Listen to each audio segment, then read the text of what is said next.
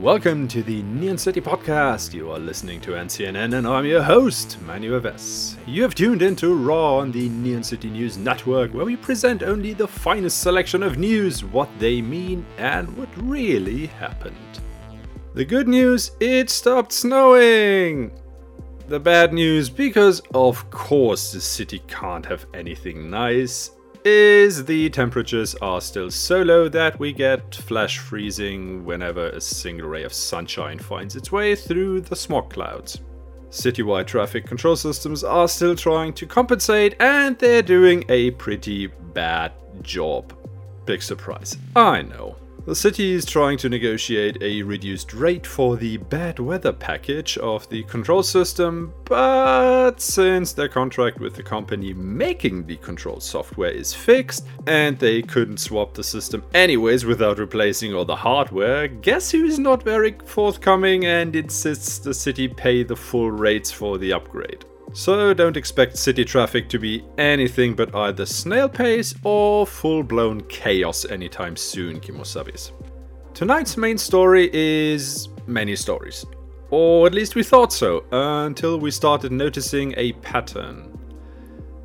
A few weeks ago, archaeologists made a fancy discovery down in the United Central America's Yucatan area when they rediscovered an ancient Mayan pyramid.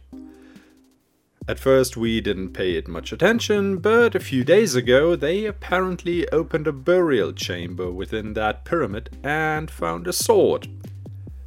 They identified it as Spanish in origin, and when they cleaned it and found inscriptions on either side of it, the story blew up like a bar on Cinco de Mayo.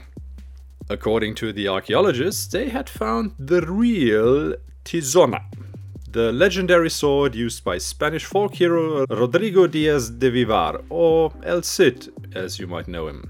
Kind of big news, especially for the private collector in Madrid who claims to currently own the sword after that big fire that destroyed the Museo de Burgos. Sounds familiar, doesn't it?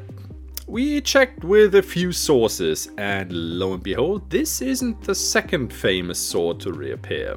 If you have no idea what I'm talking about, go slaughter history chips sometimes. Might help you not look like a draghead when your fixer calls about a job. So, scan this, Kimosabis. Yucatan, they find a sword of a famous Spanish folk hero. In Japan, Musashi Masamune and Kusanagi no Tsurugi were found in a dig site, um, the former, and gifted to the new emperor, the latter. Both blades were thought to reside in the Imperial Palace in Tokyo, and the court apparently was very quick in uh, acquiring both blades while keeping everything under the radar so far. In Sweden, a farmer removing a hill from his lands found a chamber which, among other things, housed a blade which is rumored to be Hrunting, the sword wielded by Beowulf we're not sure about this one yet. Intel is a little hazy. If you've got something solid, contact our network. Our bounty lines are always open. Chinese scholars claim to have found the ancient blade of Lu Dongbin. We are also still trying to confirm that because, well, it's China. When was the last time you got a straight answer out of them? The museum these scholars work for has seen a massive increase in security since the discovery, though, which is why we aren't dismissing this. You don't roll up hover tanks and armed helicopters in front of a rural low rate museum just because of a rumor, right? And we already covered the rediscovery of Excalibur. Absolutely no news on that front, which is a little worrying. So either some of you guys took up the job and nabbed it, or they buried it so deep we won't find it without ballistic bunker buster missiles. Anyways, keep your ears to the ground, Kimosabis. In a world like ours, a bunch of magical swords of legend don't just reappear. This is either the biggest scam since the voting system, heck, leaving a dragon as the only selectable choice, or the innuendo for something much, much bigger. We'll keep digging.